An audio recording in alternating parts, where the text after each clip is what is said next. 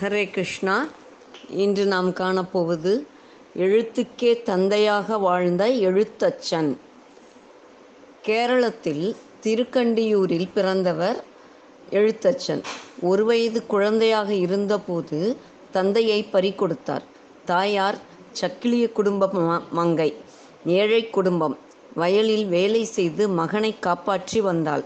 வேலை செய்யும் இடத்திற்கு குழந்தையை அழைத்து போனால் வயலில் இறங்கி உடம்பெல்லாம் சேராக்கிக் கொள்வான். அவனை சுத்தப்படுத்தி உட்கார்த்திவிட்டு வரும்போது வேலை தடைப்பட்டது. அதனால் சிவன் கோவில் மைதானத்தில் விளையாட விட்டுவிட்டு அவன் ஏமாந்த நேரம் தப்பி விடுவாள் ஆற்றங்கரையில் அந்தணர்கள் நீராடி சப்தமாக வேதம் சொல்லிக் கொண்டு வருவதை தினம் கவனித்தது அந்த ஒன்றரை வயது குழந்தை. கேள்வி ஞானத்தில் குழந்தைக்கு வேதம் மனப்பாடமாகி விட்டது. புதிதாக வேதம் சொல்பவர்களின் தப்புகளை குழந்தை திருத்தியது. ராகத்தோடு குழந்தை மழலையில் வேதம் சொல்வதை நம்பூதிரிமார் பாராட்டினர். முதலில் ஆச்சரியப்பட்ட பட வைத்த விஷயம் பின்னர் ஆத்திரமாக மாறியது. ஒரு சக்கிலிய குழந்தை நம்மை திருத்துவதாவது என்று அகந்தையில் குழந்தையை பேசவிடாமல் செய்துவிடுவது என்று முடிவு கட்டினர்.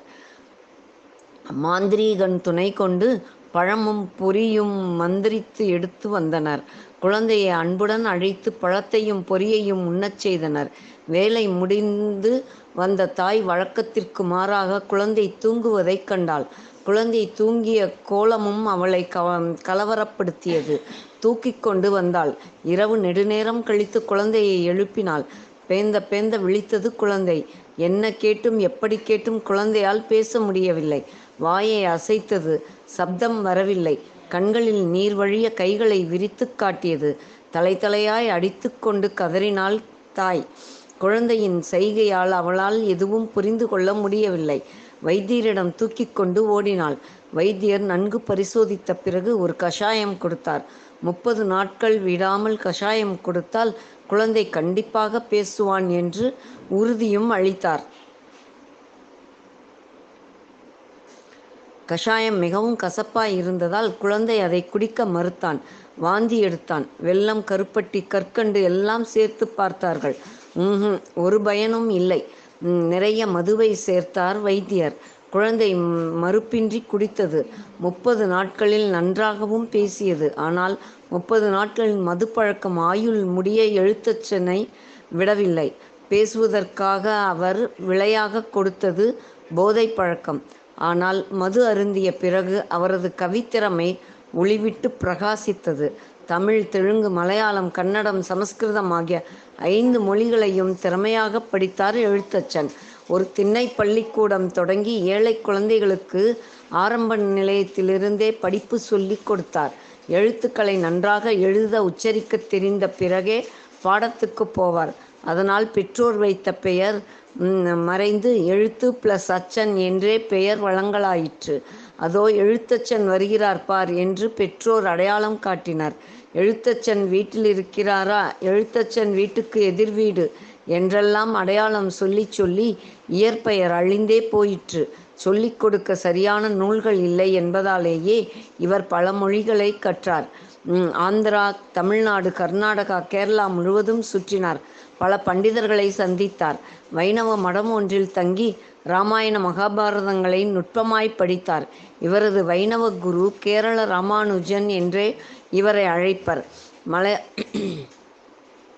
மலையாளமும் சமஸ்கிருதமும் கலந்த இயற்றிய இவரது ராம் ராமாயணமும் மகாபாரதமும் இவருக்கு துஞ்சத்து ராமானுஜ எழுத்தச்சன் துஞ்சத்து ஆச்சாரியன் என்று சிறப்பு பட்டங்களை பெற்றுத்தந்தது இவரது ஸ்லோகங்கள் சந்தமும் நடையும் கவி கவித்துவமும் அர்த்தம் புதிந்த பாண்டித்யம் அனைவராலும் போற்றப்படுபவை ம், நாராயண பட்டத்ரி எழுதிய எழுத்தச்சனே காரணகர்த்தா.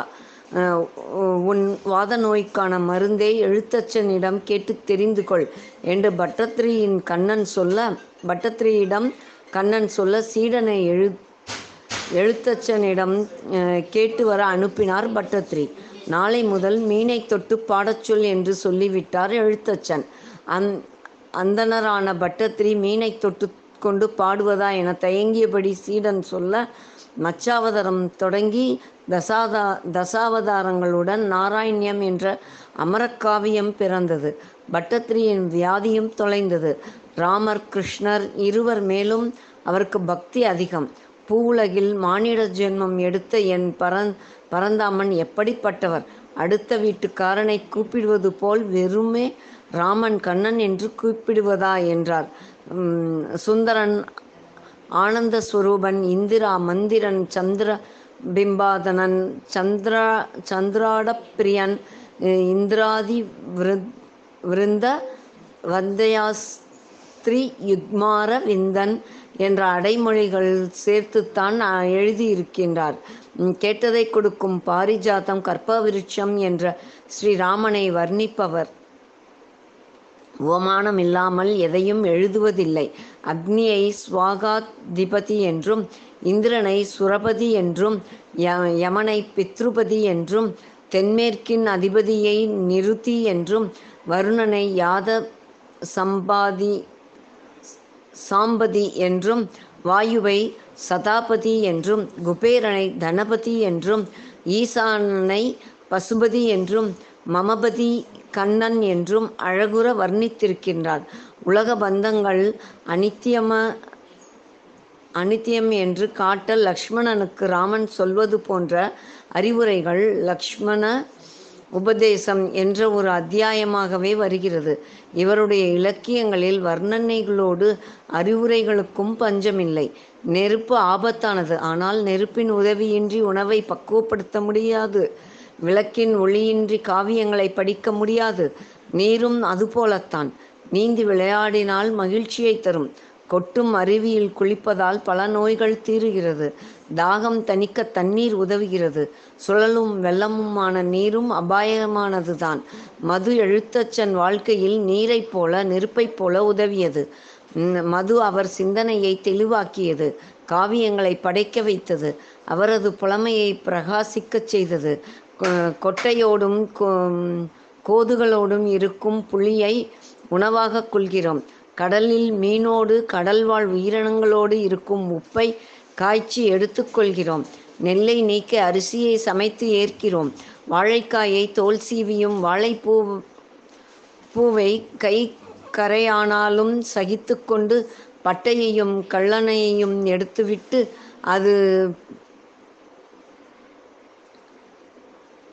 தரும் நன்மைகளுக்காக உட்கொள்கிறோம்.